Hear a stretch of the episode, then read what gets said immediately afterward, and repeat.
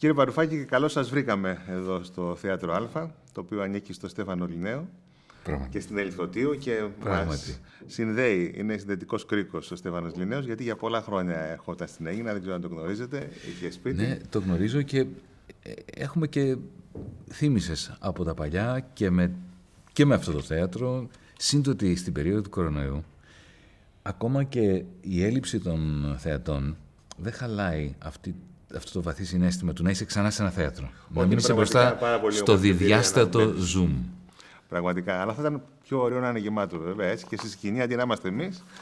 Πάντως πάλι καλά. Δηλαδή, με τη φαντασία μου μπορώ να φανταστώ να γεμίζει. Λέτε.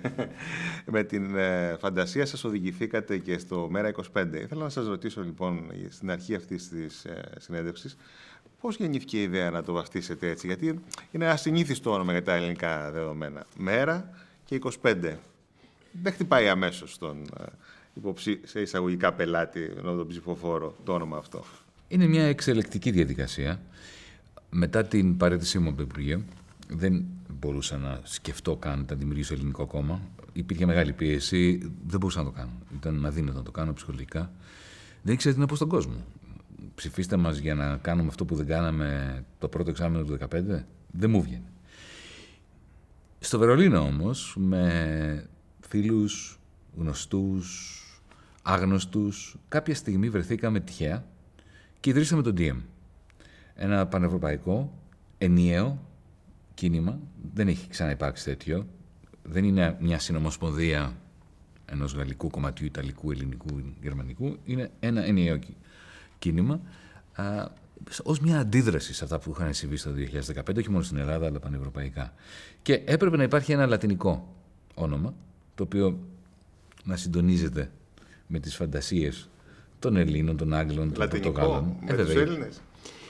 Ε, ναι, βεβαίως, γιατί ναι. το, το, το DM το Carpe Diem το λένε και στην Ελλάδα. Δηλαδή, ε, καταρχάς υπάρχει, υπήρχε και η φοβερή ταινία. Ε, το Dead Poets Society, στο οποίο είχε γίνει γνωστό το Carpe, Carpe Diem. Diem. Μόνο ήταν χαμένοι ποιητές αυτοί, έτσι. Ακριβώς. Ε, ναι, αλλά οι χαμένοι ποιητές όμως στην ταινία εκείνη δεν ήταν χαμένοι καθόλου. Ήταν ε, η, η, ουσία της δύναμης της ταινίας. Τέλος πάντων, έπρεπε να υπάρχει ένα όνομα το οποίο να λειτουργεί παντού. Ναι. Ε, και βεβαίως το Diem σημαίνει μέρα. Άδραξε τη μέρα το Carpe Diem. Το 25 πώ προέκυψε. Ναι, βεβαίως στη συζήτηση που κάναμε, που περιστρεφόταν γύρω από το ερώτημα πώς μπορεί να εκδημοκρατιστεί και να σωθεί αυτή η Ευρωπαϊκή Ένωση. Θυμάμαι κάποιος έθεσε το ερώτημα, παιδιά, πόσο καιρό έχουμε πριν αυτό το πράγμα διαλυθεί από μόνο του, στα εξών συνετέθη. Και κάποιος απάντησε, άντε, καμιά δεκαετία χρόνια. Ήταν το 2015. Τότε συν 10, 25. Αυτό το κράτησε γιατί σε μια συζήτηση που είχαμε με τον Julian Assange, στην ε, πρεσβεία του Εκουαδόρ, απέναντι ναι. από το Χάροτ που ήταν ακόμα εκεί, μου είχε προτείνει, μου είχε πει, θυμάσαι μου λέει το Charter 77, τη Χάρτα 77, που ήταν ε, η αντικαθεστωτική στην περίοδο της κομμουνιστικής Τσεχοσλοβακίας, που ήταν ένα πολύ σημαντικό κίνημα εκείνο, που έπαιξε και ρόλο μετά, ναι. μετά το 1991 κιόλας. Και είχε δουλέψει πάρα πολύ καλά το όνομα μαζί με το νούμερο. Άρα και μου λέει ο Τζούλιαν, βάλτε ένα νούμερο. Και τότε σκέφτηκα, ωραία, DM25. Ε, από εκεί πέρα ήταν πολύ εύκολο, γιατί όταν πλέον ήρθε στην Ελλάδα και δημιουργήσαμε διαφορετικά κόμματα ανά την Ευρώπη, φτιάξαμε το, το, το DE, το Δημοκρατία είναι Ευρώπα στη Γερμανία, mm. το RASEM στην Πολωνία, το οποίο σημαίνει μαζί, αν δεν κάνω λάθος. Και φτιάξαμε το Μέρα 25 στην Ελλάδα, γιατί το Μέρα σημαίνει DM. Αυτή είναι η ιστορία. Άρα καταλαβαίνω ότι το κόμμα γεννήθηκε στον τόπο του εγκλήματος, στο Βερολίνο, και τα βαφτίσια και ο νονός έγιναν στην ε, πρεσβεία του Εκουαδόρ από τον, ε, από τον Ασάνζ, έτσι. Όχι ακριβώς, το 25 έβαλε. Το 25, ναι. το 25. Την ιδέα ότι θα έχει και ένα νούμερο. Ναι, ακριβώς. Και είπατε ότι θα αντέξει η Ένωση μέχρι το 25. Είχαμε πει ότι αυτό το πράγμα που λέγεται Ευρωπαϊκή Ένωση, δεδομένης της αντίδρασης στην συστημική κρίση του 2010 και των φυγό και των δυνάμεων που ξεσκίζουν τις άρκες της Ευρωπαϊκής Ένωσης και αυτό το λέμε ως ευρωπαϊστές, δεν το λέμε ως αντιευρωπαϊστές, το λέμε ως ευρωπαϊστές που πασχίζουμε και πονάμε για να μην γίνει αυτό.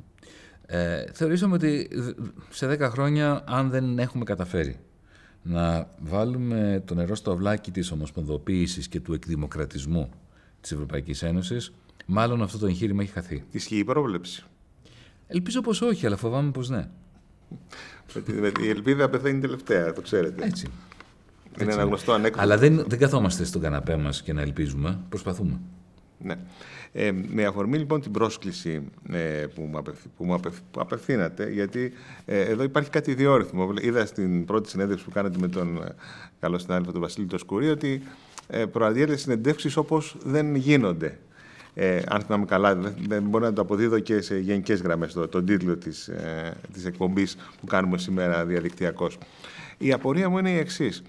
Ε, έχετε παράπονο από τα μέσα ενημέρωσης ότι δεν κάνουμε σωστά τη δουλειά μας; Και θέλετε λίγο συνεντεύξεις λίγο πιο πιεστικές; Κοιτάξτε, καταρχάς είναι ρητορικό το ερώτημα, ναι. φαντάζομαι, έτσι, γιατί είναι σαν να ρωτάς αν αφοδεύονται οι αρκούδες στο δάσος. Ναι. Ε, προφανώς δεν είναι ότι έχουμε παράπονο, δεν έχουμε μέσα μαζικής ενημέρωσης, δεν έχουμε σοβαρό διάλογο. Δεν είναι ότι δεν είναι σκληρές οι ερωτήσεις, είναι ότι οι ερωτήσεις είναι, έχουν υποβληθεί μέσα από μια διαδικασία που νομίζω επιτρέψτε μου να πω, εξευτελίζει και τους ίδιους τους δημοσιογράφους. Δεν είναι οι ερωτήσεις που θέλουν να θέσουν οι δημοσιογράφοι. Όταν σου παίρνουν συνέντευξη στον αντένα, στο Sky κτλ. Το ξέρουμε. Ξέρουμε πώς δουλεύουν οι ψήφοι αυτοί. Ξέρουμε πώς. Και, και που το ξέρω, γιατί μου το λένε οι άνθρωποι. Μου το λένε κατόπιν στο διάλειμμα ή στο στούντιο απ' έξω ότι δεν είναι η εκπομπή που θα ήθελα να κάνω. Οπότε εδώ προσκαλούμε έγκριτους δημοσιογράφους όπως εσείς, να θέσετε ό,τι ερώτηση θέλετε, χωρίς κανένα περιορισμό, να γίνει μια σκληρή αντιπαράθεση, αλλά πολιτισμένη και να βγει ουσία. Ναι, και εγώ ήρθα πρέπει να σας πω γιατί επειδή σας έχω κάνει κατά καιρούς πολύ σκληρή κριτική και πραγματικά εκτίμησα το γεγονός ότι απευθύνετε την πρόσκληση ενώ έχετε δεχτεί τη σκληρή κριτική και θεωρώ και τη συζήτηση αυτή μια καλή αφορμή για να γίνει συζήτηση για το πώς λειτουργεί συνολικά το σύστημα.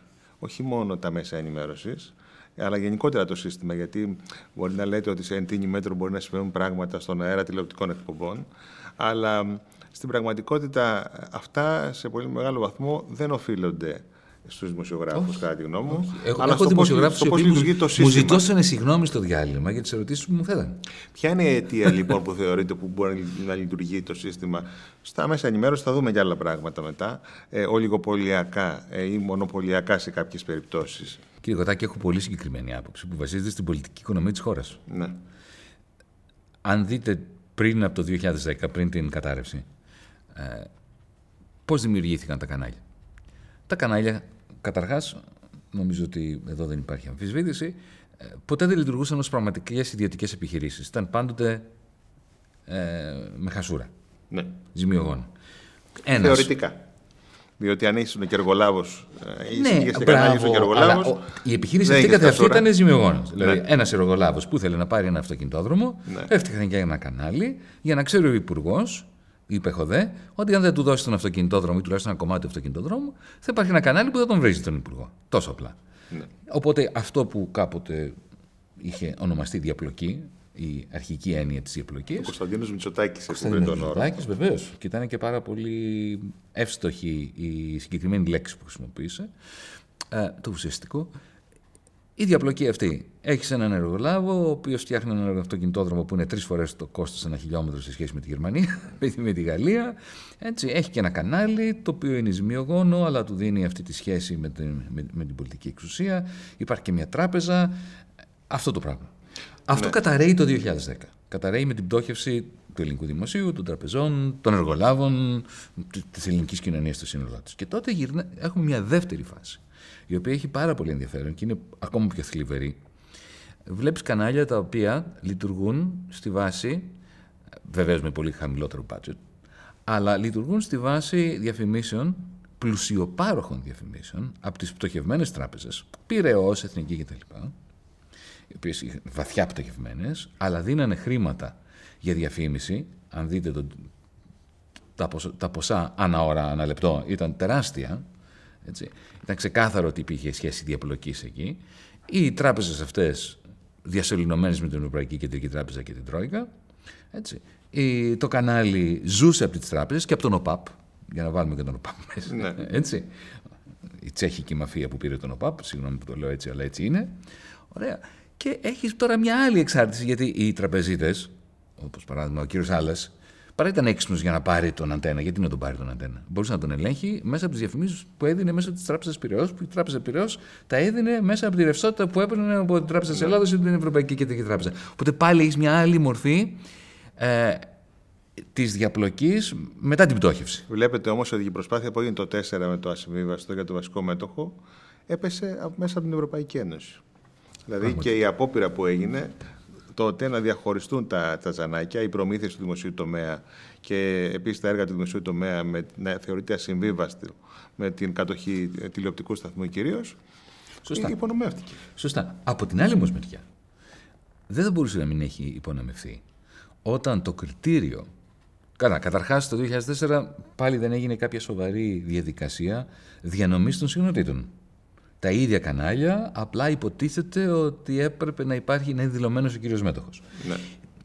Εάν δούμε, την, για παράδειγμα, στη Βρετανία, το ITV, που ήταν το πρώτο ιδιωτικό κανάλι, mm-hmm. πώς χτίστηκε και πώς χτίστηκε το Channel 4. Mm-hmm. Υπήρχε μια διαδικασία που ήταν και διάφανη και συγκροτημένη και δεν επέτρεπε τη δημιουργία μιας ολιγοπολιακής, ολιγαρχικής δυναστείας. Βέβαια, ο Ρούπερτ Μέρντοκ προσπάθησε να το διαλύσει αυτό και σε μεγάλο βαθμό το έχει καταφέρει. Ναι. Αλλά υπάρχουν τρόποι να έχεις ιδιωτικά κανάλια χωρίς ουσιαστικά να γίνεται μια πλειοδοσία για τις συχνότητες εκ μέρους των ολιγαρχών. Για να προεκτείνουμε τη σκέψη μας με την αντισυστημικότητα, λέτε ότι έχουμε τελειώσει. Το λέω αυτό γιατί στην Ελλάδα πολλοί πανηγύρισαν. Ιτήθηκε ο Τραμπ. Ε, πολλοί πανηγύρισαν. Έμεινε η Χρυσή Αυγή εκτός, ε, εκτός Βουλής. Καταδικάστηκε, φυλακίστηκε. Αλλά βλέπουμε ότι ε, η αμφισβήτηση συνεχίζεται. Έχουμε τελειώσει λοιπόν με αυτό. Ελπίζω η αμφισβήτηση να μην τελειώσει ποτέ.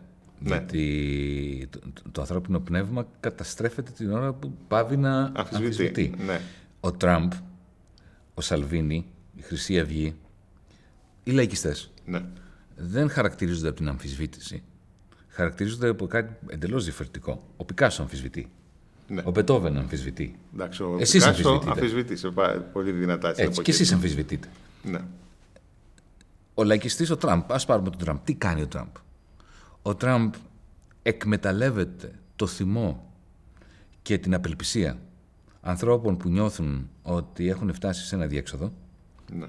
Ανθρώπων που βλέπουν ότι τα παιδιά τους, και είναι πραγματικότητα αυτό, θα έχουν πολύ χειρότερη ζωή από, από ό,τι είχαν αυτοί και τα εγγόνια τους θα έχουν χειρότερη ζωή από τα, από τα παιδιά τους.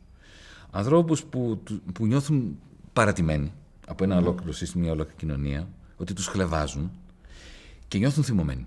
Έρχεται λοιπόν ο Τραμπ και τους λέει, όπως ο Μουσολίνη δεκαετία του 20, όπως ο Χίτλερ τη δεκαετία του 30, έτσι, ανεβαίνει πάνω σε ένα βάθρο και το κοιτάει και του λέει: Θα σε κάνω πάλι περήφανο για τη χώρα σου, για τον εαυτό σου. Θα σε φροντίσω.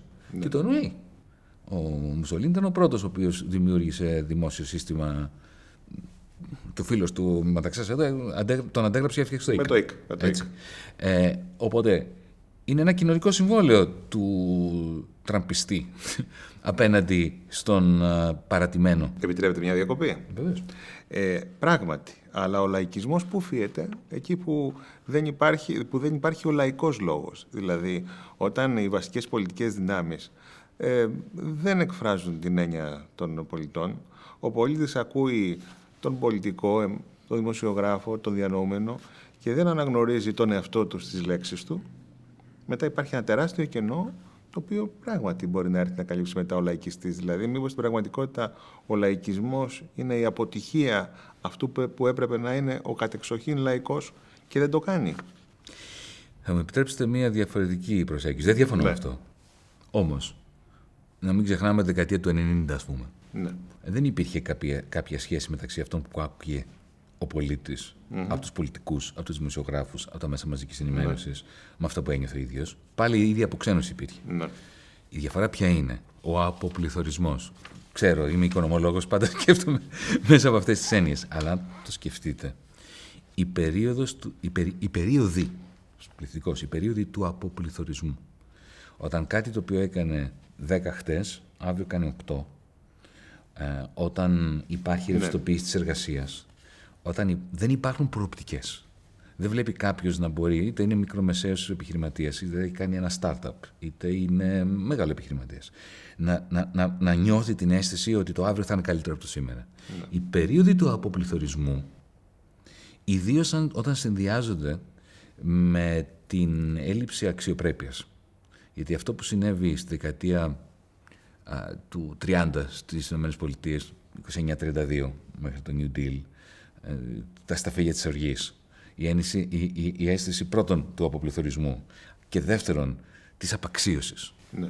Αυτό που ζήσαμε και στην Ευρώπη, στο Μεσοπόλεμο, το ξαναζήσαμε στην Ευρώπη, κυρίως στην Ελλάδα, αλλά όχι μόνο στην ελλαδα από το 2010 και μετά. Ο συνδυασμός λοιπόν του αποπληθωρισμού τόσο των προσδοκιών και των ελπίδων όσο και της οικονομίας με αυτό που περιγράψατε εσείς εξηγεί τον λαϊκισμό. Υπάρχει όμως κάτι παράδοξο. Ενώ δηλαδή λέμε κάθε τρεις και λίγο ότι ξεμπερδέψαμε τον λαϊκισμό, διαβάζουμε τις μετρήσεις. Προχτές, θα την έχετε δει και εσείς, διάβαζα την, μελετούσα την μέτρηση της ε, τελευταία δημοσκόπηση της μέτρων ανάλυσης που έγινε μάλιστα για το γύκλο ιδιών του κυρίου Βενιζέλου. Όπου εκεί είδα έναν διεισμό. Δηλαδή, είδα από τη μία πολίτες να λένε ότι το 38% των Ελλήνων να, να συμφωνεί με την άποψη ότι η πολλή δημοκρατία βλάπτει τη χώρα, βλάπτει την ισχύ της χώρας και βλάπτει και τη χώρα και να θαυμάζουν στο ίδιο ποσοστό ε, το πώς λειτουργεί ε, η Ρωσία και η Κίνα. Και από την άλλη πλευρά την νεολαία σε ποσοστό 66% να λέει ότι όπως εφαρμόζονται τα μέτρα για την πανδημία αν διαφορούν για τη δημοκρατία, διαφορούν για τους δημοκρατικούς κανόνες και η τελική σούμα αυτών των δύο συνιστοσών, των παράδοξων συνιστοσών, που η μία λέει γιατί βλάπτει η πολλή δημοκρατία, η άλλη λέει γιατί δεν έχουμε σε ορισμένες στιγμές δημοκρατία, είναι αμφισβητούμε όλοι μαζί, 86% το πολιτικό σύστημα. Εδώ τι φταίει. Είμαι πολύ προσεκτικός στον τρόπο που διαβάζω αυτού ναι. του είδους κοινωνικές έρευνες. Με ενδιαφέρουν και τις διαβάζω. Ναι. Αλλά νιώθω στο πετσί μου ε, το πρόβλημα της απροσδιοριστίας των ενιών. Ναι. Δηλαδή, αυτό που εσείς και εγώ μπορούμε να, να, κατανοούμε ως δημοκρατία δεν είναι κάτι που κατανοεί ο άλλος. Οπότε όταν κάποιος θέλει λιγότερη δημοκρατία και κάποιος άλλος θέλει περισσότερη δημοκρατία, μπορεί να θέλουν το ίδιο πράγμα. Μακάρι. Απλά διαφωνούν, δεν, δεν, δεν εννοούν το ίδιο πράγμα με δημοκρατία. Κάποιος, για παράδειγμα, μπορεί να θεωρήσει ότι όταν του λες, του θέτει ο δημοσκόπος το ερώτημα, θες λιγότερη ή περισσότερη δημοκρατία; Σου πει αυτή τη δημοκρατία που, θε, που έχουμε, θέλω πολύ λιγότερη. Το ίδιο ισχύει με την Ευρώπη. Θέλουμε λιγότερη Ευρώπη ή περισσότερη Ευρώπη; Ε, ποια Ευρώπη; Ναι.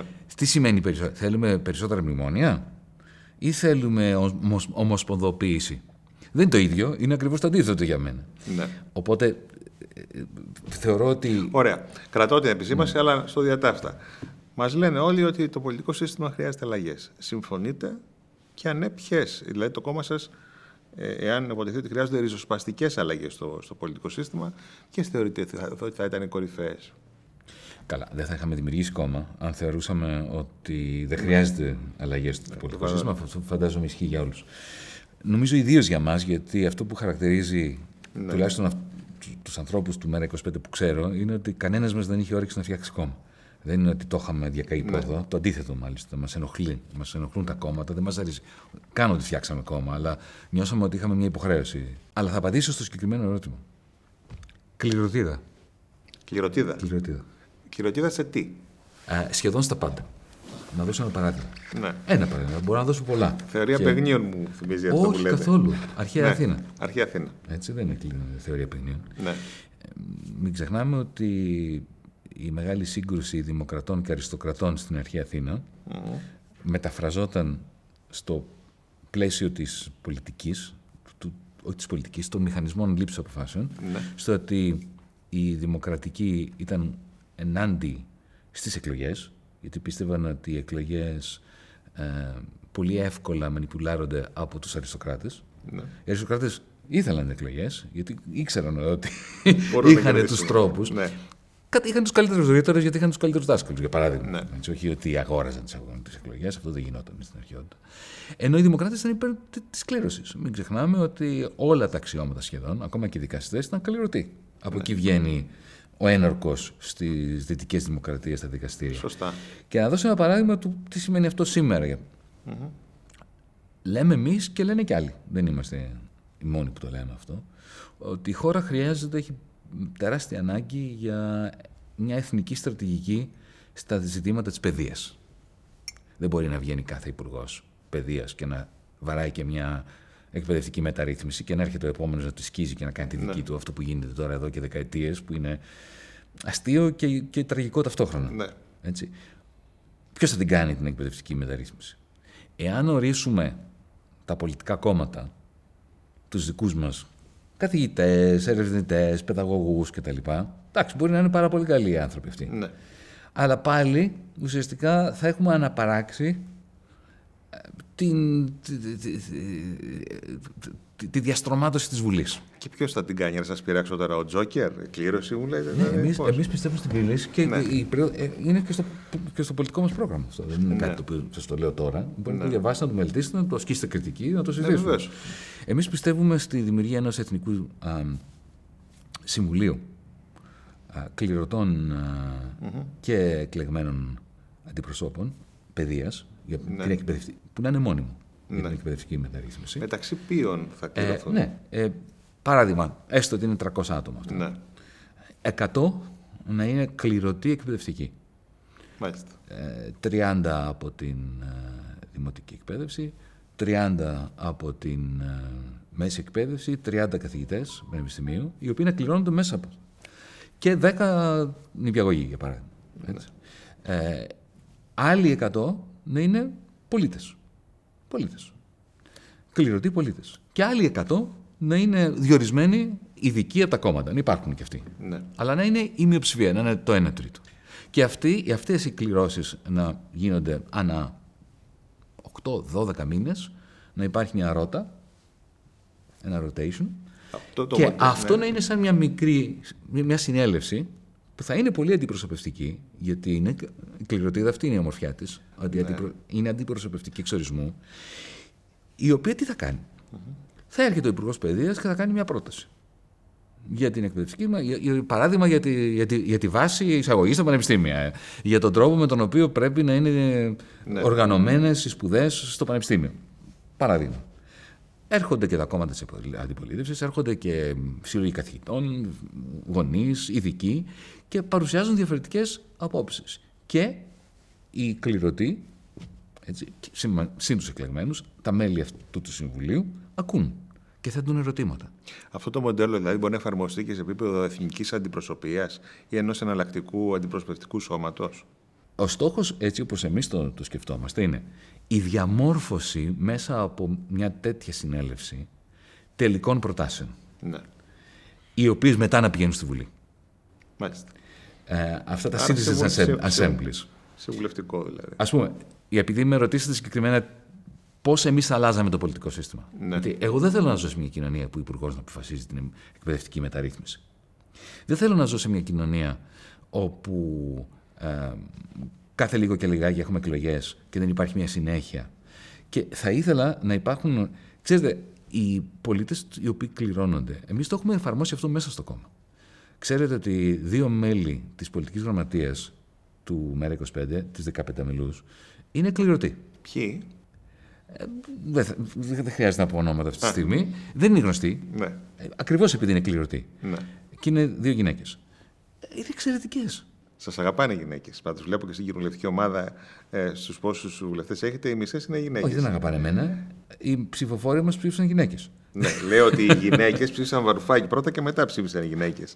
Αυτό θέλω να πω ότι σας αγαπάνε οι γυναίκες. Δεν είμαι σίγουρος γι' αυτό.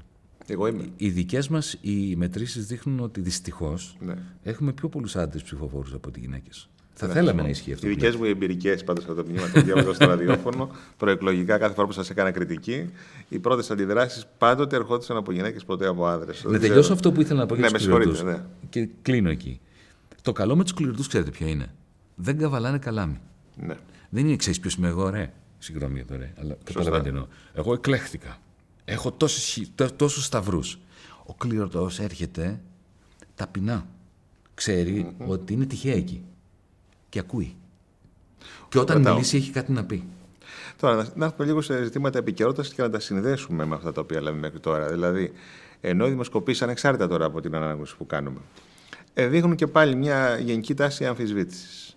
Παρατηρεί κανείς το εξής. Ε, είστε ένα νέο κόμμα. Ε, παρατηρεί κανείς το εξής. Βελόπουλος να πηγαίνει προς το 6. Ε, μπορεί και να έχει τάσεις ε, και να, ιεραρχη, να ανανεύει στην κατάταξη των, των κομμάτων ε, καθώς παίρνει από τα δεξιά από τη Νέα Δημοκρατία και εσείς στάσιμοι εκεί γύρω στο 3. Ε, στην πραγματικότητα, δηλαδή, αν μπορώ να χρησιμοποιήσω μια λαϊκή έκφραση, γίνεται ξανά η θάλασσα γιαούρτι, αλλά εσείς δεν εισπράτετε. Τι φταίει; Αν φταίει για εσάς βέβαια.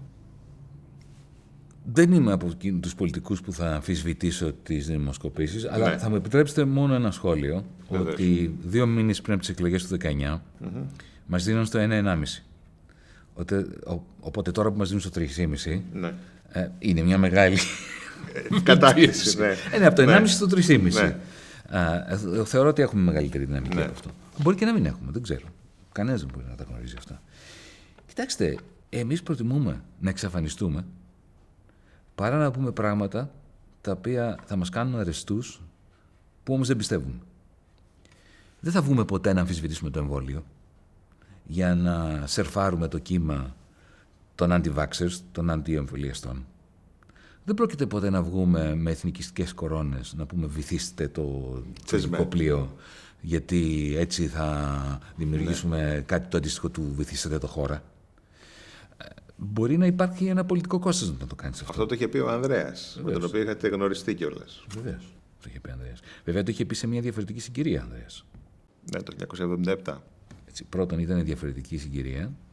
Ε, πρέπει να ήταν και πιο νωρίς, το 1976 πρέπει να ήταν. Μπορεί και το 1976, ναι. Το 76. Μπορεί να είναι. Πρώτον, το 1977 υπήρχε... ήταν η Βέρνη, έχετε δίκιο. Υπήρχε καταρχάς Σοβιετική Ένωση. Ένα το πρώτο. Δεύτερον, από ό,τι ξέρω, και νομίζω ότι ίσως το ξέρετε κι εσείς αυτό, επιβεβαιώστε με ή απορρίψτε αυτό που λέω, mm. υπήρχε και μία προσυνεννόηση ή τουλάχιστον εμ, συνεννόηση με τα μάτια με τον Κωνσταντίνο Καραμαλή τότε. Ε, το έχει διατυπώσει είπε... ως ισχυρισμό ο Κώστας Λαλιώτης αυτό. Δεν το είπε εναντίον του, Κωνστα... του Κωνσταντίνου Καραμαλή, το είπε ναι. για να ενισχύσει τον Κωνσταντίνο Καραμαλή. Ήταν εποχή που οι πολιτικές ηγεσίες είχαν κώδικες και συνεννοούνται. Ε, Εμείς δεν πρόκειται να πούμε κάτι τέτοιο τώρα, ναι. όταν θα ήταν ιδιαίτερα επικίνδυνο για τη χώρα. Οπότε, εμείς θα συνεχίσουμε να κάνουμε αυτό που κάνουμε. Ναι. Ο κόσμος θα μας κρίνει. Με πολύ μεγάλη περιέργεια θα δούμε τι θα πάρουμε στις κάλπες. Ναι. Είμαστε πολύ αισιόδοξοι. Ιδίως τους τελευταίους τέσσερις μήνες ε, νιώθουμε μια μεγάλη μεταστροφή του κόσμου εκεί έξω απέναντι σε εμάς. Εσείς θεωρείτε τον εαυτό σας συστημικό ή αντισυστημικό; Κοιτάξτε, νομίζω είναι ξεκάθαρο ότι δεν είμαι συστημικός. Ναι. Απλά δεν μου αρέσει το αντί πιστεύω ότι το ΜΕΡΑ25 καταφέρει να κάνει δύο πράγματα ταυτόχρονα. Ναι. Είμαστε ανυπάκουοι, είμαστε αντί σε αυτά που γίνονται, ναι. αλλά ποτέ δεν λέμε όχι αν δεν έχουμε και ένα θετικό πρόγραμμα. Δηλαδή να μπορέσουμε να απαντήσουμε στο ερώτημα και εσείς τι θα κάνατε; Ναι. Ποτέ δεν έχουμε έρθει σε σύγκριση με την κυβέρνηση, για παράδειγμα, για τα κόκκινα δάνεια. Για τα θέματα των εξορίξεων, για το θέμα της ενέργειας, για τα θέματα τα εθνικά. Ναι. Εάν δεν μπορούμε να πούμε διαφωνούμε με αυτό που κάνετε και διαφωνούμε πολύ έντονα και εμείς θα κάναμε αυτό. Και αυτό το οποίο θα προτείνουμε να μην είναι ότι κάποια στιγμή θα είμαστε όλοι ψηλοί, ξανθοί, Σουηδοί και θα γίνει ο σοσιαλιστικός άντρας και γυναίκα πρότυπο, ναι. αλλά κάτι το οποίο να μπορεί να γίνει σήμερα. Αυτό είναι η αγωνία μας και το πασχίζουμε. Ναι. Είπατε όμω. Είπατε μια άποψη που μου έκανε εντύπωση και θα προσπαθήσω να σας αφήσω μια αιχμή ευγενική τώρα. Ε, είπατε ότι αν αυτά τα οποία πιστεύουμε δεν γίνονται αποδεκτά, ας εξαφανιστούμε. Ε, η πολιτική δηλαδή έχει μια έννοια χόμπι για εσάς, με την έννοια ότι αν τα απορρίπτει ο λαός, μπήκα και αν τα απορρίπτει ο λαός, εγώ δεν θέλω να, προσπα... να συνεχίσω να προσπαθώ γι' αυτό.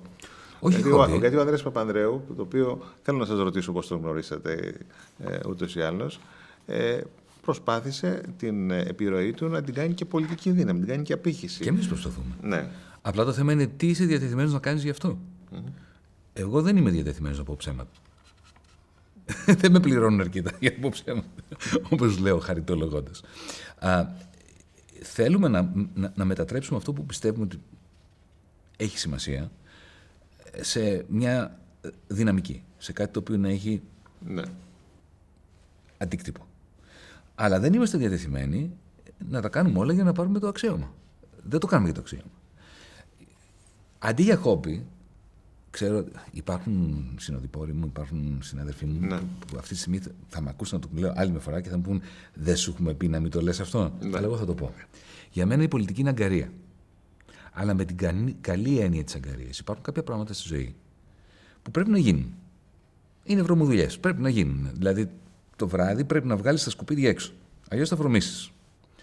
Όποιος τρελαίνεται με τη, χα- από τη χαρά του βγάζοντας τα σκουπίδια έξω, πρέπει να, να πάει να το κοιτάξει το θέμα. Ναι. Έχει πρόβλημα. Αλλά πρέπει να το βγάλεις. Αν η πολιτική είναι η αγκαρία, για εσά ποια είναι η απόλαυση; Η απόλαυση είναι το γράψιμο, το διάβασμα, η μουσική, η παρέα, αυτά. Μάλιστα. Πολύ συγκεκριμένα.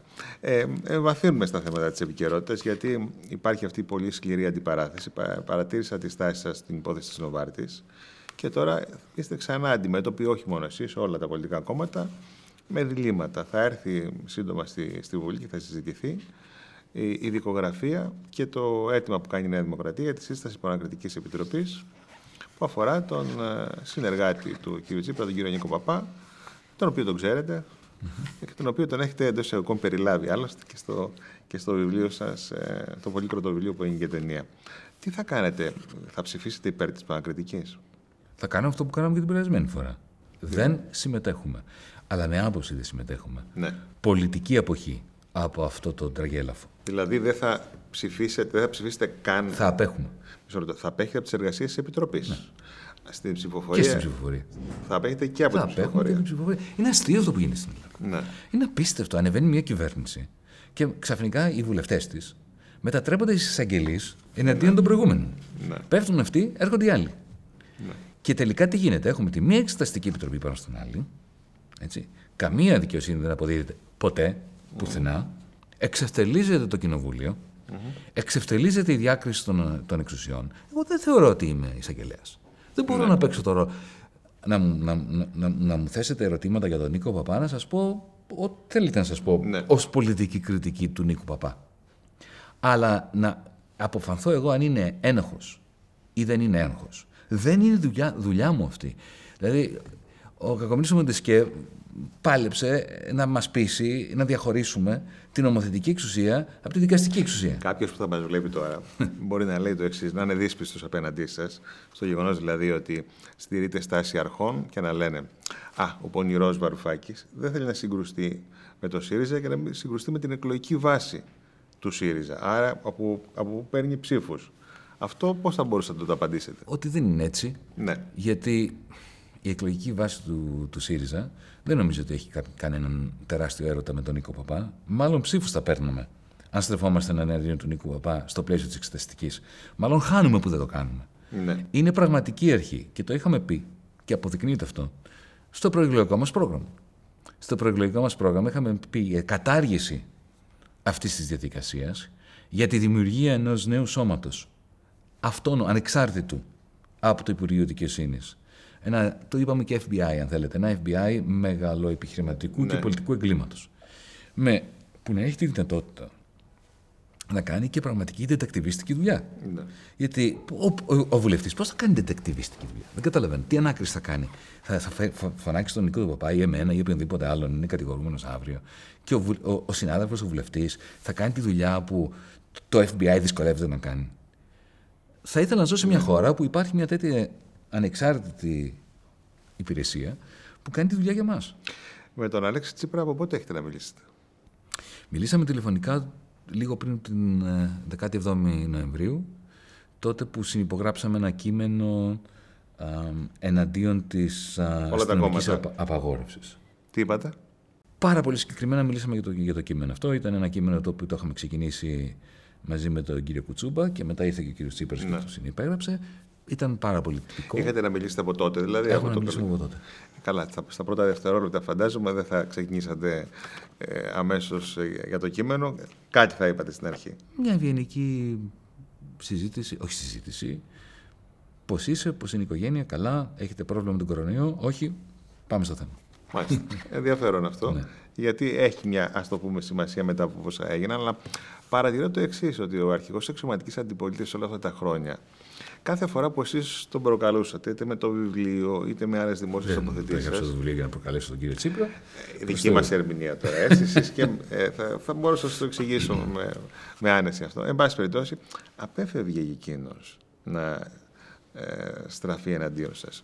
Έχετε ερμηνεία γι' αυτό; Καταρχάς, δεν έχει καμία σημασία το τι λέει ο Αλέξης για μένα ή εγώ για τον Αλέξη είτε ιδιωτικά είτε δημόσια. Ναι. Γιατί κακά τα ψέματα. Ούτε εμένα θα ξέρατε, ούτε τον Αλέξη Τσίπρα θα ξέρατε, αν δεν είχε πτωχεύσει η χώρα το 2010. Είμαστε και οι δύο προϊόντα αυτής της χρεοκοπίας. Ένα Ναι. κόμμα του 3% κυβέρνησε, εγώ έφυγα από το Πανεπιστήμιο και ξαφνικά, χωρίς να το θέλω κιόλας, Ναι, βέβαια. και κατέληξα στο Υπουργείο Οικονομικών. ναι. Το θέμα είναι ότι βρεθήκαμε μαζί, προσπαθώντας μέσα από τη δική, δική μας σκέψη Ναι. και στη βάση μιας συμφωνίας να αλλάξουμε κάτι. Αυτό δεν το κάναμε. Αν τον ρωτήσετε εκείνον, θα σας πει τη δική του ερμηνεία, γιατί αποτύχαμε. ναι. Η δική μου ερμηνεία την ξέρετε, είναι γραμμένη στο βιβλίο, την έχετε διαβάσει, να να μην κουράσουμε τον κόσμο. να το Όχι, ξαναπούμε. γιατί για πράγματα γνωστά δεν σας ρωτώ. Από εκεί και πέρα, ε, ε, εγώ θεωρώ ότι αυτά που έλεγα πριν την 5η Ιουλίου του 2015 είναι ακριβώς αυτά που λέω και τώρα. Και τώρα. Επικαιροποιημένα, αλλά όχι μεταλλαγμένα. Δεν μιλώ για αυταπάτες, δεν μιλώ για ε, τον τρόπο με τον οποίο διεσώθη η χώρα εφαρμόζοντας μνημόνια. Όταν πριν λέγαμε ότι το πρόβλημα με το μνημόνιο δεν είναι ποιος το εφαρμόζει, αλλά είναι το ίδιο το μνημόνιο και αυτή η λογική νέων πιστοτικών καρτών, από τις οποίες θα αποπληρώνονται οι προηγούμενες πιστοτικές κάρτες και επιμηκύνσεων στη βάση λιτότητας και στη βάση ενός κρεπουλήματος περιουσίας που δεν έχει παραγωγική δυναμική, ότι αυτά τα πράγματα δεν μπορούν να βγουν. Αυτά έλεγα τότε, αυτά έλεγα. Αυτά λέω και Δύο, δύο τώρα. ερωτήσεις περιέργειας. Η πρώτη, παρατήρησα στην ταινία, επειδή διάβασα προσεκτικά το, το βιβλίο, όχι μόνο για να σας κάνω κριτική, αλλά γιατί πιστεύω ότι η πολιτική πράγματι έχετε χρέος σε πραγματικό χρόνο να καταθέτετε την άποψή σας για τα, για τα γεγονότα και να μην περιμένετε να βγείτε στη σύνταξη. Το ίδιο πιστεύω και για τους δημοσιογράφους, πρέπει να σας πω. Ε, παρατήρησα λοιπόν ότι σε σύγκριση με το βιβλίο, στην ταινία υπήρχαν δύο-τρεις σκηνές που ε, δεν τις είδα γραμμένες, αν είναι υπαρκτές. Δηλαδή, υπήρχε μια σκηνή στην οποία μιλάτε FaceTime με τον Πρωθυπουργό. Υπάρχει επίσης μια άλλη σκηνή στην οποία ε, του δείχνετε, ε, του, του βάζετε στο κινητό ηχογραφημένο Eurogroup και το ακούει. Υπάρχει μια σκηνή που ο Πρωθυπουργός του λέτε κάτι και πετάει ή σκίζει μια βρετανική εφημερίδα στο, στον κάλαθο των αχρήστων του Πρωθυπουργικού Γραφείου. Συνέβησαν αυτά; Γνωρίζετε Ναι. ότι όταν γράφεις ένα βιβλίο και το παίρνει μετά ένα σκηνοθέτης της, Ναι. το μεταλλάσσει. ναι. του προσθέτει πράγματα τα οποία δεν γίναν, του αφαιρεί πράγματα που έγιναν. Έτσι γίνεται. Δεν μπορεί να γίνει διαφορετικά. ναι. Το ερώτημα δεν είναι αυτό. Το ερώτημα είναι αν η ταινία του Κώστα Γαβρά ήταν ειλικρινής όχι όσο αφορά τα συγκεκριμένα, δηλαδή αν ήταν FaceTime ή ήταν τηλέφωνο, αλλά αν πιάνει την ουσία. Έγιναν ή δεν έγιναν. Ε, κοιτάξτε, η- το FaceTime όχι δεν έγινε ποτέ. Ε, μιλάγαμε τηλεφωνικά. Το ηχογραφημένο όμως έγινε. Το ηχογραφημένο βεβαίως και έγινε. Προφανώς και έγινε. Όλα τα Eurogroups τους, τους, τους τα έδινα με στικάκια σε όλο το Υπουργικό Συμβούλιο. Ναι. Όπως είχα υποχρέωση, κύριε Κοτάκη. Ελπίζω να το κάνει ο κύριος Σταϊκούρας. Δεν καταλαβαίνω. Πιστεύετε εσείς ότι ο κύριος Σταϊκούρας αυτή τη στιγμή έχει δικαίωμα να πηγαίνει στο Eurogroup, να γίνεται αυτ- όλη αυτή η συζήτηση; Για το αν θα χαλαρώσει ή δεν θα χαλαρώσει, αν θα παραμείνει χαλαρό ή όχι το δημοσιονομικό σύμφωνο Να σας και ρωτήσω να μην γι' ξέρει ο αυτό. Πρωθυπουργός τι υποθήκη μέσα. Αλλά για να φύγουμε από τις δύο ερωτήσεις περιέργειε και η τελευταία εφημερίδα πετάχτηκε στα, στον κάλαθο των αχρήστων. Όχι, όχι. Αυτό είναι έβριμα του Κώστα Γαβρά. Ναι. Ωραία. Εντάξει, γιατί ήταν η, ήταν η απορία για το, Ναι. τι, για το τι συνέβη τότε. Η δεύτερη ερώτηση περιέργειας είναι η εξής. Πάντως να ξέρετε ότι Ναι. στο βιβλίο τα κατέγραψα ακριβώς έτσι όπως έγιναν και Ναι. έχω κάνει πάρα πολύ μεγάλη προσπάθεια στο βιβλίο να διαχωρίσω τα γεγονότα από την άποψη, από την δική μου άποψη για τα γεγονότα. Ναι. Να τολμήσω να σας ρωτήσω πριν πάω στη δεύτερη ερώτηση περιέργειας, γιατί έχει γραφτεί πολλές φορές, αλλά ε, δεν έχει πολλές φορές γίνει μεγάλη συζήτηση γι' αυτό. Ε, ηχογραφήσατε ποτέ τον Πρωθυπουργό; Όχι βέβαια. Ωραία. Κρατώ την απάντηση. η, δε, τη δεύτερη, η, δε- η δεύτερη ερώτηση περιέργειας. Ε, ο Γκαλμπρέθ το γράφει στο βιβλίο του το πώς ετοιμάζεται όλο αυτό το σχέδιο τότε με το hacking στα αφημί εκατομμυρίων Ελλήνων, εντός εισαγωγικών hacking, για να λειτουργήσει το δεύτερο σύστημα των, ε, των πληρωμών. Και θυμάμαι, όχι ακριβώς με, ακ- ε, με ακρίβεια, ότι ε, τοποθετούσατε τα κινητά στο ψυγείο για να μην υπάρχει εντοπισμός. Καλά, αυτό όχι μόνο εκεί. Παντού. Παντού. Κοιτάξτε, αυτό το κάνουν όλοι. Ναι. Δεν ξέρω αν εσείς το κάνετε ή όχι. Ο, τι, θα, θα βάλω στο κινητό στο ψυγείο; Ναι, άμα δεν θέλετε να σας ακούνε. Τι να σας πω, εγώ έχω αποφασίσει. Εγώ να ξέρετε κύριε ότι Βαρουφάκη, έχω- ό,τι λέω ιδιωτικά να το λέω και δημόσια. Και εγώ το να έχω ίδιο. το κεφάλι μου ήσυχο. Και εγώ το ίδιο. Αλλά όταν Σχεδόν. όμως μιλάς όταν όμως μιλάς Ναι. για την πιθανότητα να σου κλείσουν τις τράπεζες αύριο Ναι. ε, και δεν θέλεις να δημιουργήσει πανικό και δεν θέλεις αυτό να ακούγεται. Ε, κοιτάξτε, ε, επειδή διαβάσετε το βιβλίο μου, να, Ναι. για αυτούς που δεν το έχουν διαβάσει, ε, γινόντουσαν τραγελαφικά πράγματα Δηλαδή; εκείνη την εποχή. Ε, μ- μιλούσα με τον Jeff Sachs, τον γνωστό καθηγητή οικονομικών, τον γνωστό Jeff Sachs, ε, και φίλο και συνάδελφο, ο, ο οποίος με πίεζε, ε, παρά το γεγονός ότι ήταν πολύ κοντά στο δούνο του, να, μην κάνω, να μην πληρώσουμε το δούνο του. Και ήξερε ότι εγώ συμφωνούσα βέβαια μαζί του, προσπαθούσα να πείσω τον Αλέξη Τσίπρα μέχρι να τον πείσω. Τέλος πάντων, κάποια στιγμή τον έπεισα τον, Τζι- τον Ναι. Τσίπρα και το κάναμε. Α, α, θυμάστε το Μάιο δεν πληρώσαμε μια δόση Ναι, του δούνου του. ναι. Την πλήρωσε το δούνο του μόνο του. ναι. Έτσι. Ε, και θυμάμαι όταν α, μιλούσαμε με τον Jeff Sachs, ήταν δύο η ώρα το πρωί, τρεις το πρωί, κάτι τέτοιο, από το κινητό μου στο σπίτι μου. Ε, Εκείνος ήταν στη Νέα Υόρκη και του λέω: Καλά νέα, τελικά έχω την έγκριση, δεν θα γίνει πληρωμή. Του συζητήσαμε λίγο, μου λέει μπράβο και τώρα πρέπει να κοιτάξουμε το επόμενο στάδιο με τον Ντράγκη. Έγινε μια ώρα κουβέντα. Κλείνουμε το τηλέφωνο. Ήμουν διαλυμένος, ήταν 3 το πρωί, είχα κοιμηθεί 24 ώρες. Χτυπάει το τηλέφωνο μετά από 10 λεπτά και είναι πάλι ο Σάξ. Το σηκώνω, λέω τι έγινε και γέλαγε. Λέω τι συμβαίνει, μου λέει δεν θα μπορείς να φανταστείς τι συνέβη. Με πήραν τηλέφωνο από το Λευκό Οίκο, από το Λευκό Οίκο, πέντε λεπτά αφού κλείσαμε, να με ρωτήσουν αν θεωρώ ότι ο Υπουργός Οικονομικών της Ελλάδας αυτό που μου είπε, που του είπα, το εννοούσε. Αυτό πότε έγινε; Το Μάιο. 2015. Μάιο. Μάιο Το του 2015. ναι. Όσο ήμουν υπουργός. Γιατί σας φαντάζομαι ότι έχετε διαβάσει σε κάτι το οποίο δεν μπορείτε να το επιβεβαιώσετε, διαψεύσετε, αλλά το έχω δημοσιεύσει στην αιστεία επειδή το είχα από καλή πηγή. Όταν ρωτήθηκε ο κύριος Τσίπρας, δεν το επιβεβαίωσε, αλλά δεν το διέψευσε, ότι δέχτηκε τηλεφώνημα από τον Τζακ Λιού ε, τα χαράματα κάποιας μέρας πριν τη Ρήγα, μετά τη Ρήγα δεν, μπορεί, δεν είναι πρόχειρο τη Αυτό απαντήσεων. ήταν πριν. Ναι. Για να του πει ότι μην εμπιστεύεσαι τον Υπουργό Οικονομικών της χώρας σου. Δεν ξέρω αν το έχετε επιβεβαιώσει σε από άλλη πηγή, αλλά ε, Μου ξέρω, το ότι- είχε πει. ξέρω τι συνέβη. Αλλά είχε γίνει και κάτι άλλο πολύ πιο νωρίς. Από το Φεβρουάριο. Ναι. Α, η, όχι ψέματα, αρχές Μαρτίου.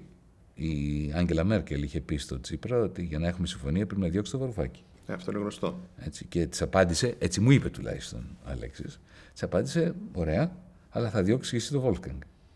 Ναι, είναι ακριβές αυτό. Νομίζω ότι από εσάς απαλλάχθηκε δια του δημοψηφίσματος. Ναι, Έτσι δεν είναι. Ναι. Να, Και έρθουμε πήραμε στα- μια τρίτη πιστοτική κάρτα για να αποπληρώσουμε τη δεύτερη. Και μετά πήραμε και μια τέταρτη και τώρα θα πάρουμε και πέμπτη. Τώρα, επειδή αναφερθήκατε πριν στην ε, ε, στατική κυβερνητικά και θέλω να το αποφύγουμε αυτό. Καταρχάς, να ρωτήσω ποια είναι η άποψή σας για τον Πρωθυπουργό, τον κύριο Μητσοτάκη. Βλέπω σας παρακολουθεί στη Βουλή, έχετε διάλογο, σας απευθύνετε, ε, δηλαδή σας υπολογίζει γενικώς.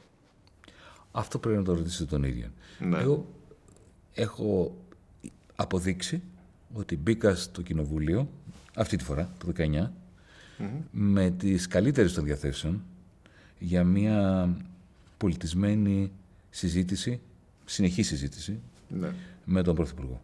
Μάλιστα είχα δηλώσει κιόλας κάτι για το οποίο μου ασκήθηκε κριτική μέσα από το κόμμα μου, ότι μου φαίνεται ο Κυριάκος Μητσοτάκης ένας άνθρωπος που δείχνει έναν πολιτικό πολιτισμό ή που δείχνει να θέλει να εγκαθιδρύσει ένα πολιτικό πολιτισμό Ναι. και αυτό είναι πολύ θετικό. Και οι πρώτες μας συναντήσεις ήταν σε αυτή τη βάση. Πρέπει να σας πω κύριε Κοτάκη ότι με έχει απογοητεύσει τον τελευταίο καιρό Γιατί; από το καλοκαίρι και μετά βλέπω μια συμπεριφορά η οποία δεν συνάδει με αυτό που ήθελα να πιστεύω ότι θα μπορέσουμε να πετύχουμε. Τι να πετύχουμε; Μια έντονη πολιτική αντιπαράθεση μέσα σε πολιτισμένα πλαίσια και με τη δυνατότητα συνεργασίας σε κάποια πράγματα όπου θα υπάρξει κοινωνικό όφελος. Ναι.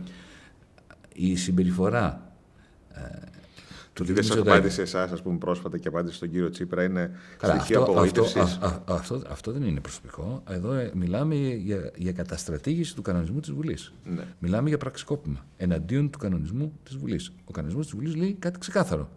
Απαντάς τουλάχιστον δύο ερωτήσεις. Δύο ερωτήσεις υπήρχαν. Η μ- δική μου ήταν η μόνη εμπρόθεσμη.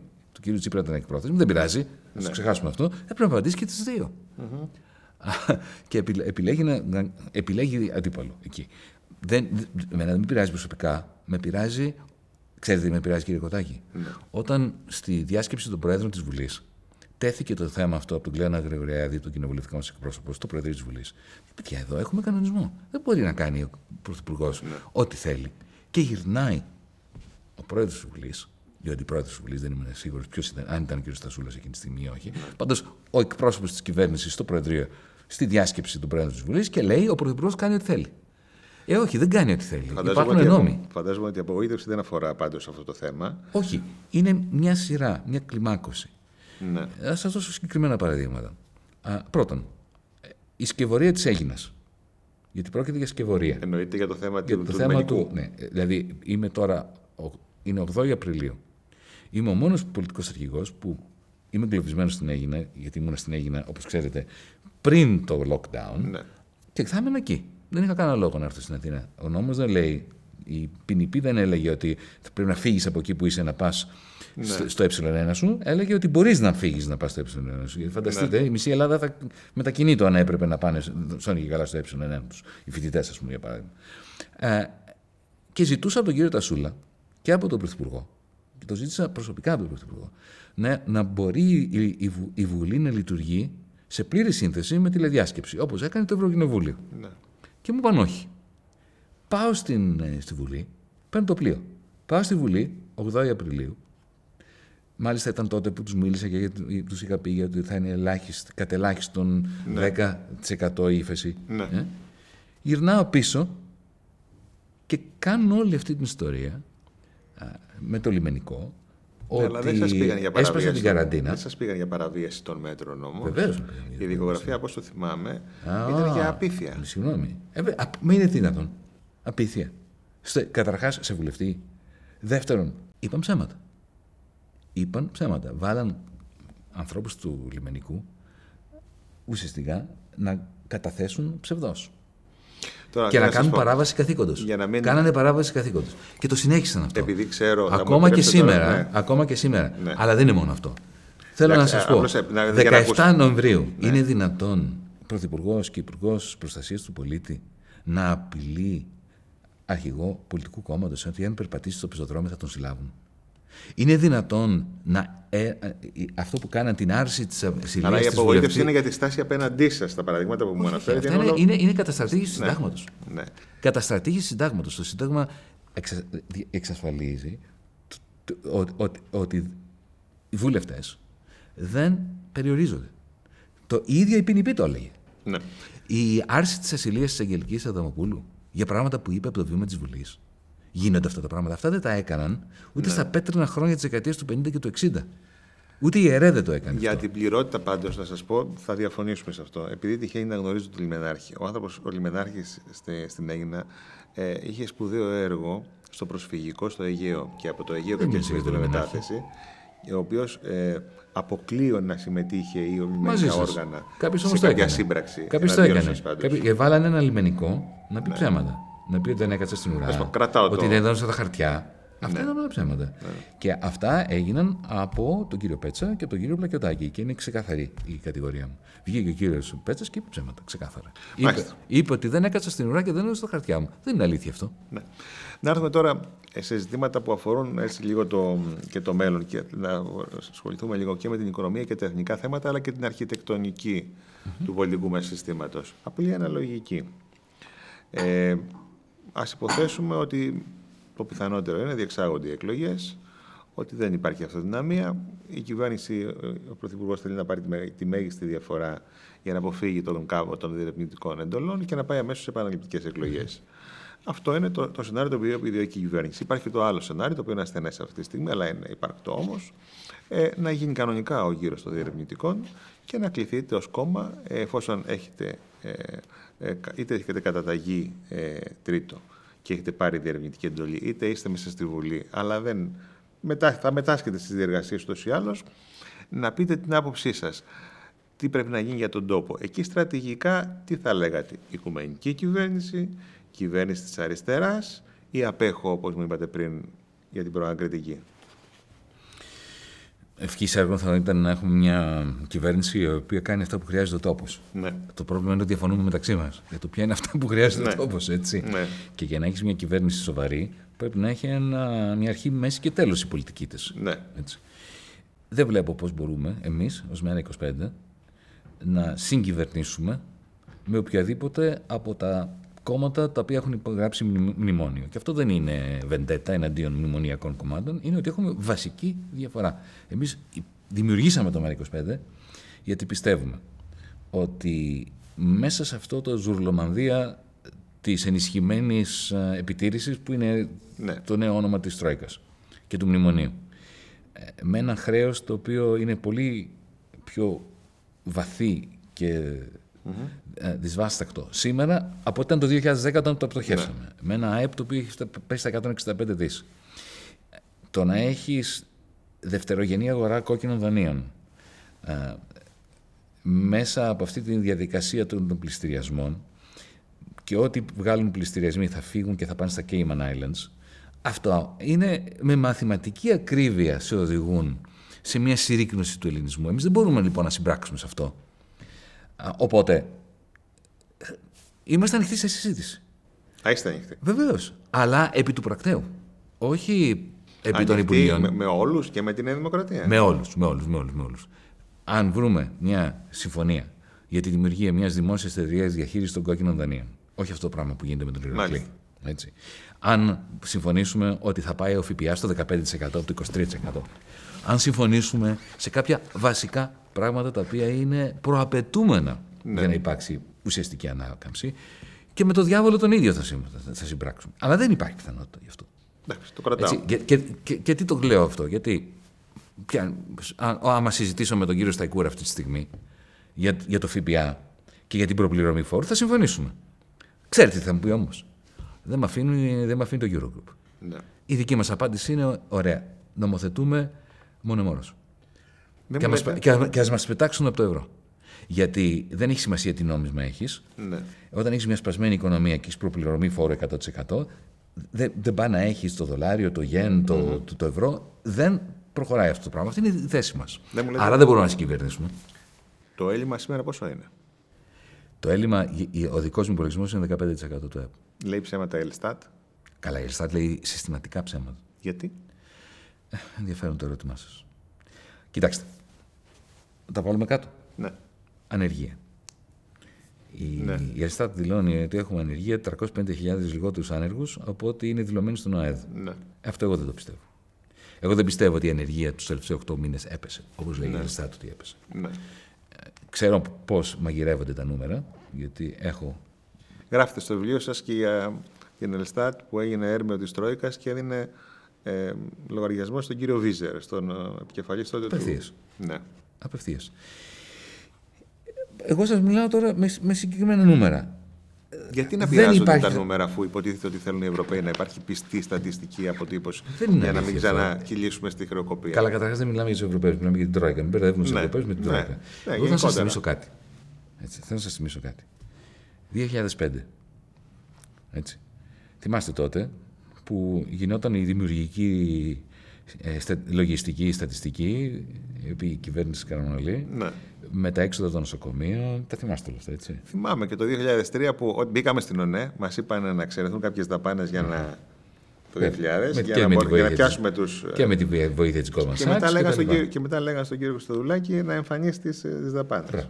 Το 3. Όταν όμως μετά το, το 5 χρειάστηκε πάλι να μικρύνουν τα ελλείμματα για να φαίνεται ότι δεν υπάρχει καταστρατήγηση μεγάλη των, ε, το, το, το, της συνθήκης του Μάστριχτ, έτσι, η Eurostat έβαλε πλάτες στην τότε ελληνική στατιστική υπηρεσία για να κρύψουν τα έξοδα των νοσοκομείων. Εκεί θα μου επιτρέψετε να πω ότι υπήρχε ένα ζήτημα μεθοδολογικό. Δηλαδή, Πάντα Εννοώ- υπάρχει εννοώ- μεθοδολογικό. εννοώ Έτσι το- ε, έτσι το καλύπτουν όχι, πάντα. Θα σας πω, εννοώ το εξής, όχι για να υποστηρίξω κάτι ή, ή να μην το υποστηρίξω.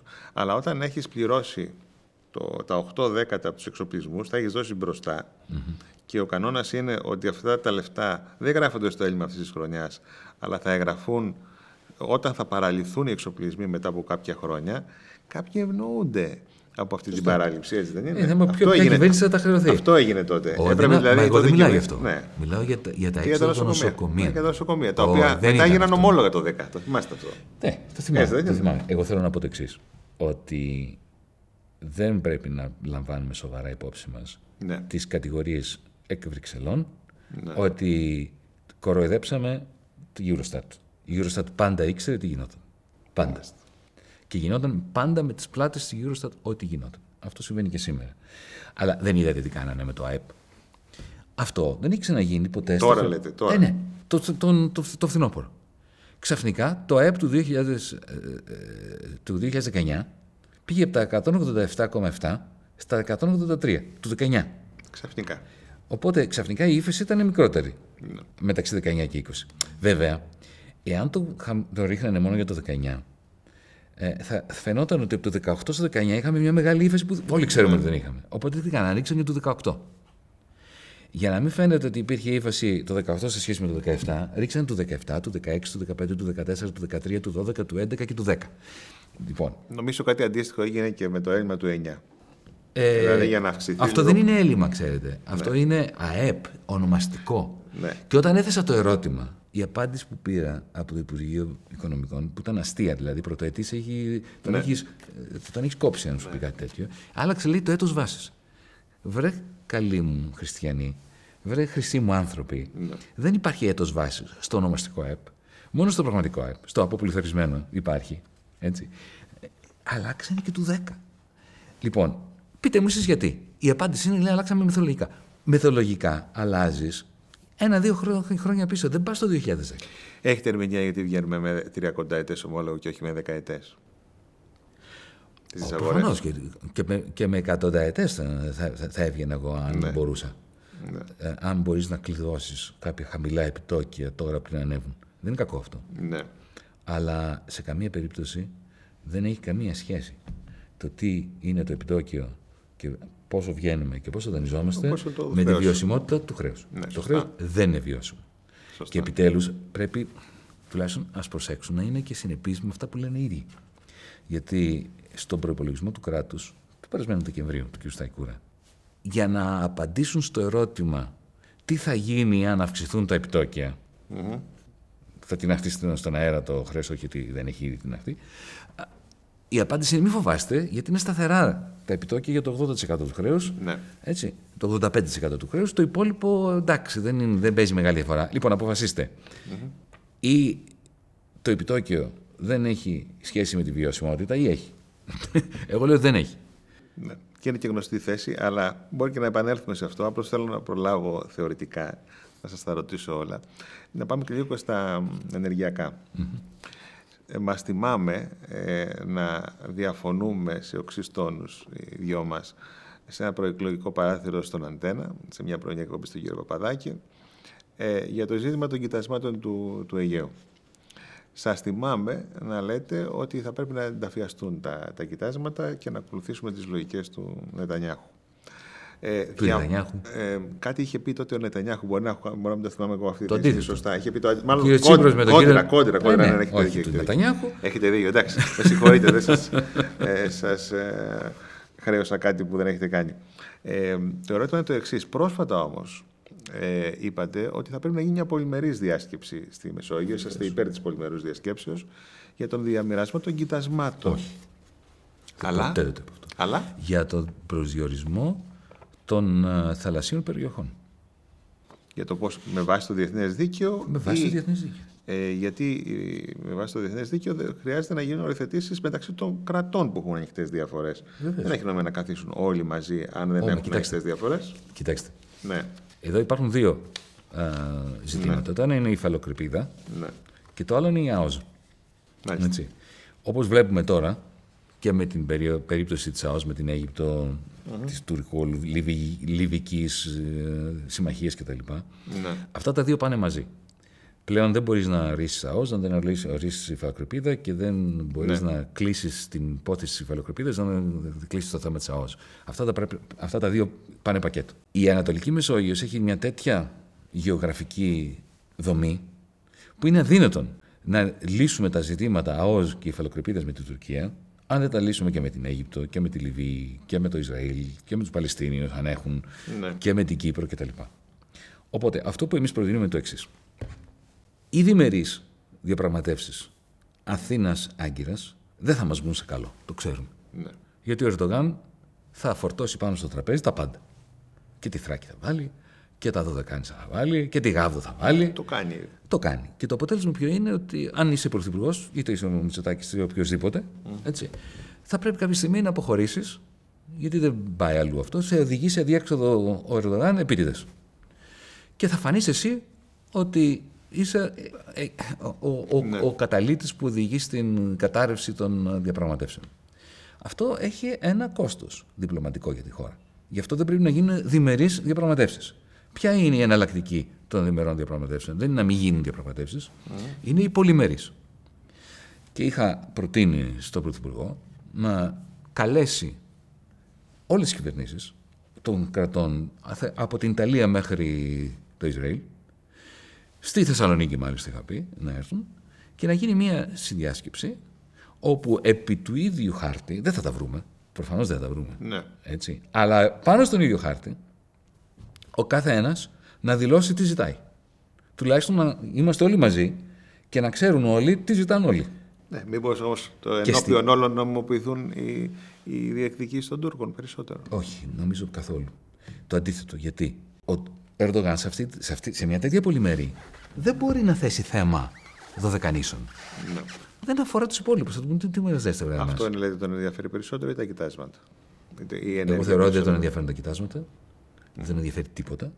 Τον ενδιαφέρει να συντηρεί την ένταση για εσωτερικούς λόγους, για να παίζει το γεωστρατηγικό του, γεωπολιτικό του παιχνίδι στη Λιβύη, στον Ναγκόνο Καραμπάχ, στην ε, Βόρεια Συρία, ε, να κρατάει όλους τους, τους αντιπάλους ε, σε μια κατάσταση συνεχούς ανασφάλειας, παίζοντας πο- πρώτα μια με τον έναν, μια με τον άλλον, χτυπώντας μια τον ένα, απειλώντας μια τον άλλον. Η συμφωνία Ελλάδας-Κύπρου-Ισραήλ για εξορίξεις που δεν θα γίνουν έτσι και αλλιώς ποτέ, γιατί είναι μη οικονομικές.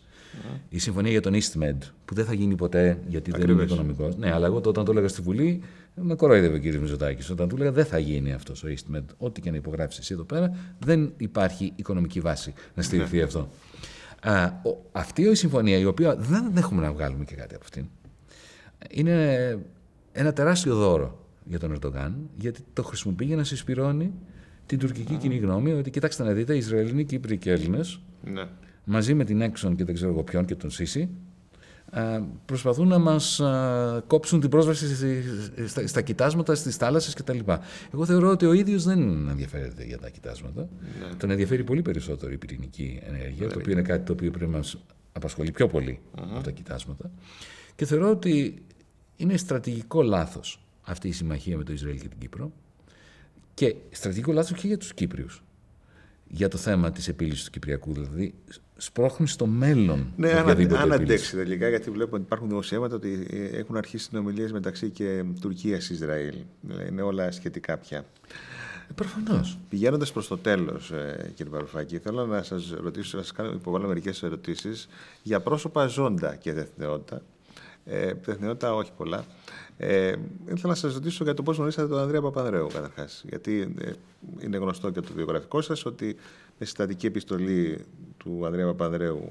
Ε, είναι ακριβές αυτό, σπουδάσατε σε κάποιο πανεπιστήμιο; Κοιτάξτε, όχι, δεν είναι καθόλου ακριβές. Κάπου το είδα. Στο... Είναι Πρέπει να το ακριβές διορθ- ότι είχα. Πρέπει είχα- να το διορθώσετε. Ότι, τότε. όχι, όχι, πήρα συστατική. Α, επιστολή. πήρατε. Σας διαβεβαιώ δεν έπαιξε κανένα ρόλο. Γιατί, Α. όπως ξέρετε, στα αγγλικά πανεπιστήμια, ιδίως τότε, δεκαετία του 70, Ναι. ε, σου ζητούσαν και μια συστατική επιστολή. Είτε την, Μάλιστα. είτε την έπαιρνες από τον ε, φίλο σου, είτε από τον Ναι. Ανδρέα Παπανδρέου. δεν είχαμε. Απλά μένα ήταν πάρα πολύ μεγάλη τιμή που μου έδωσε συστατική επιστολή ο Ανδρέας έχετε; Παπανδρέου. Όχι, δεν την έχω, την, την έχει το Πανεπιστήμιο. δεν, την- δεν την κράτησα. Ναι. Και ήταν στο πλαίσιο. Τότε ήμουν ενεργός στο μαθητικό του, του Πασόκ. Ναι. Και ένας από τους δάσκαλου μου, που δεν μου έκανε με ένα μάθημα, ήταν σε διπλανά τμήματα, αλλά στο σχολείο που πήγαινα, ήταν ο Πέτρος Μόραλη. Με τον οποίο κάναμε συνέχεια πολιτικές συζητήσεις. Δηλαδή, ήμασταν στο σχολείο, στα διαδήλματα και με, με, με, το, με τον Μόραλη μιλάγαμε πολιτικά. Δεν Έντονα. πιστεύω να ήσασταν στο μαθητικό του Πασόκ τον καιρό που ήταν και κουφοντίνας. Νομίζω ότι ήμουν. Σοβαρά. Αλλά μην το πολύ λέμε. Ήμουν από, από τους ιδρυτές της ΠΑΜΚ τότε. Σοβαρά. Μάλιστα. Συντάκτης του μαθητικού αγώνα κτλ. Α, σοβαρά. Μάλιστα. Και από Ωραία. αυτό μιλούσαμε με τον Πέτρο Μόραλη προφανώς ως στο ίδιο κόμμα. έτσι. Και ήταν, τον κοίταζα και ως πολύ σημαντικό άνθρωπο. Ήταν ένας πάρα πολύ καλός ε, φιλός, φιλόλογος Ναι. ο Πέτρος. Και εκείνος σας έφερε σε επαφή.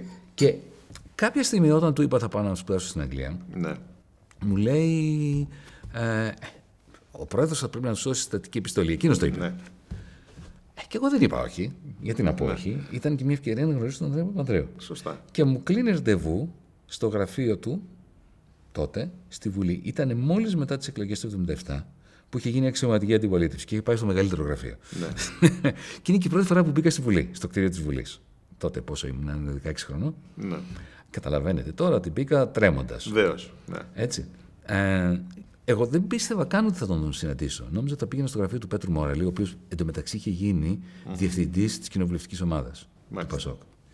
Και μπαίνω μέσα, βλέπω τον Πέτρο, μιλάγαμε και περνάει ο Ανδρέας. Και μπαίνει μέσα στο γραφείο. Ε, και μου κάνει ο Μόραλη, μπες μέσα. ναι. Ντρεπόμουν να μπω μέσα. Τέλος πάντων, μπήκα και έγινε μια συζήτηση που βεβαίως είναι αξέχαστη για μένα. Κανένα 20 λεπτο Το οποίο είναι πάρα πολύ χρόνος για να δώσει σε ένα παιδί. Γιατί τότε ήμουν ένα παιδί που δεν με ήξερε κιόλας. Και μου είχε δώσει και επιστατική επιστολή, επειδή του το είχε πει ο Μόραλο. Επειδή με ήξερε.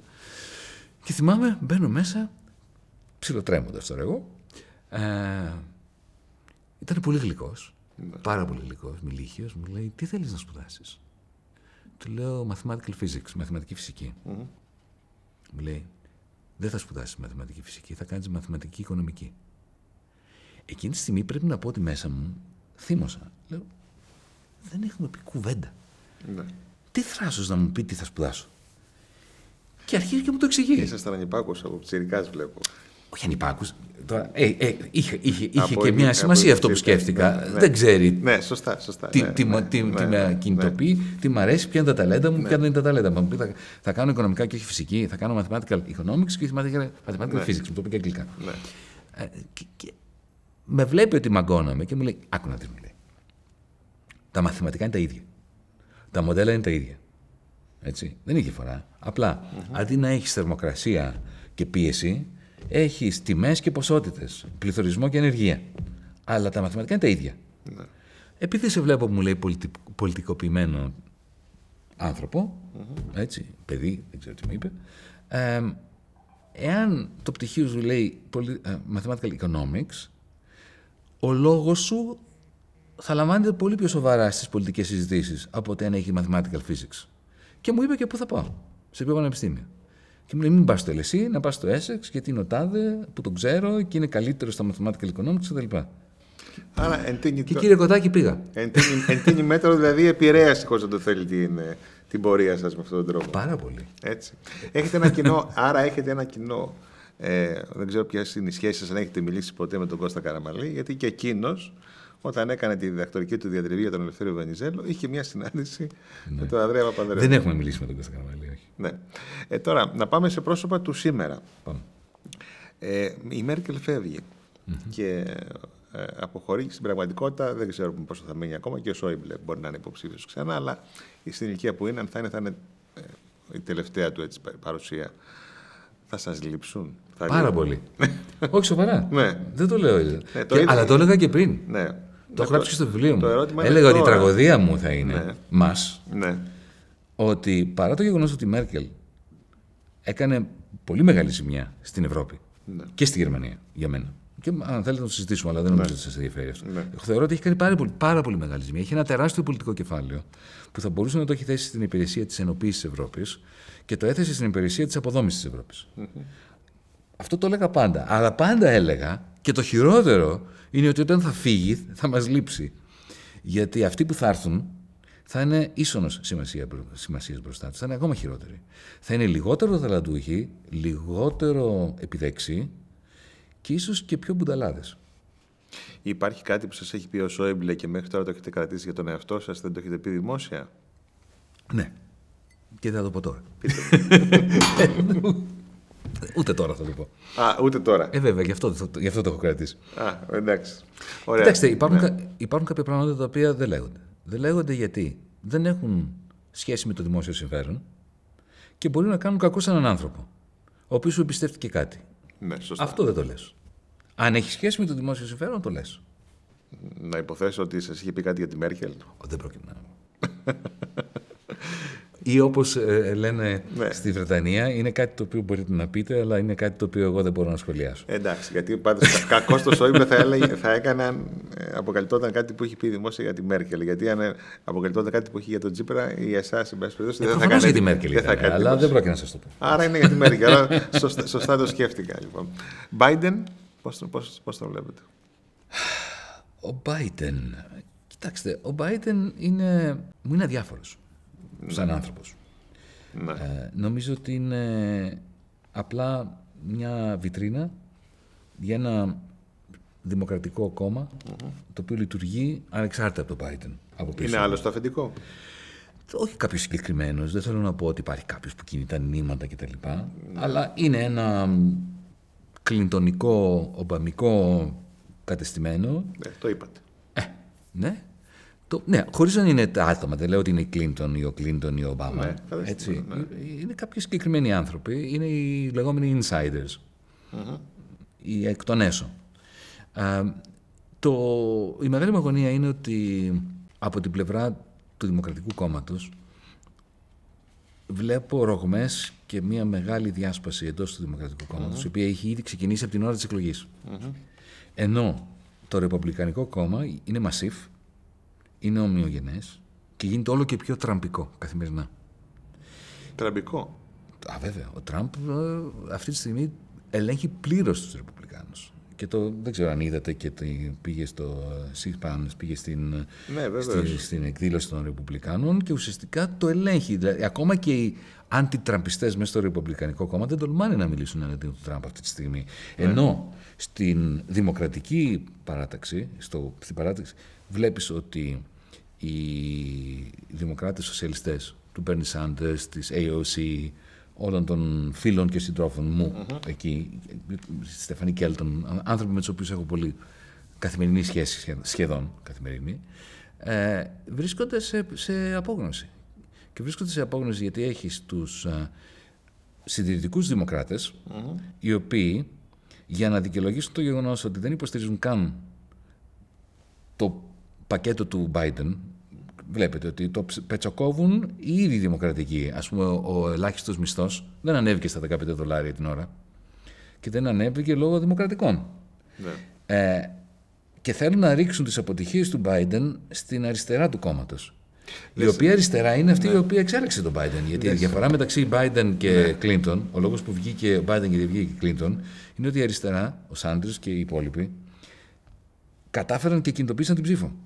Δεν σας σοκάρει το γεγονός ότι ακόμα και μεγάλοι, ε, μεγάλες αγγλικές εφημερίδες χαρακτηρίζουν πια την Αμερική χώρα σοσιαλδημοκρατική; Δεν ξέρω τι σημαίνει αυτό. Ναι. Εμ, και μην ξεχνάμε Ξέρω ότι το, δημοκρατία, ο New- το New καλύτερος- Deal, ο το καλύτερος New Deal υπηρέτης του ήταν, καπιταλισμού. ήταν αμερικάνικο. Ναι. Έτσι. Την ώρα που ο Ρούσβελτ εφάρμοζε το New Deal, η Βρετανία εφάρμοζε σκληρή λιτότητα και μνημονιακές πολιτικές. Και παρέμενε σκλ- στο σκληρό ευρώ τότε της εποχής που ήταν ο κανόνας του χρυσού.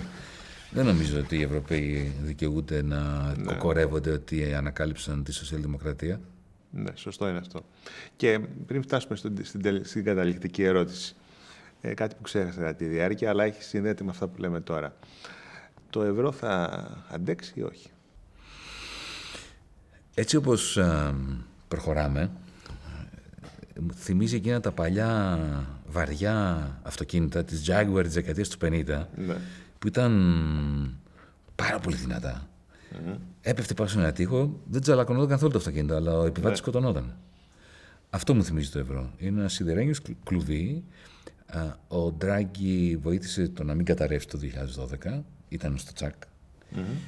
Αλλά η διατήρηση του ευρώ γίνεται εις βάρος της δυναμικής του ευρωπαϊκού καπιταλισμού. Ο ευρωπαϊκός καπιταλισμός υποφέρει για να επιβιώσει το ευρώ έτσι όπως επιβιώνει, χωρίς να έχει τους ε, μηχανισμούς απόσβεσης των κραδασμων και περιορισμού των ανισορροπιών που είναι απαραίτητες για να έχεις ένα κοινό νόμισμα χωρίς να χάνεται η δυναμική. Δεν ξέρω αν το έχετε προ...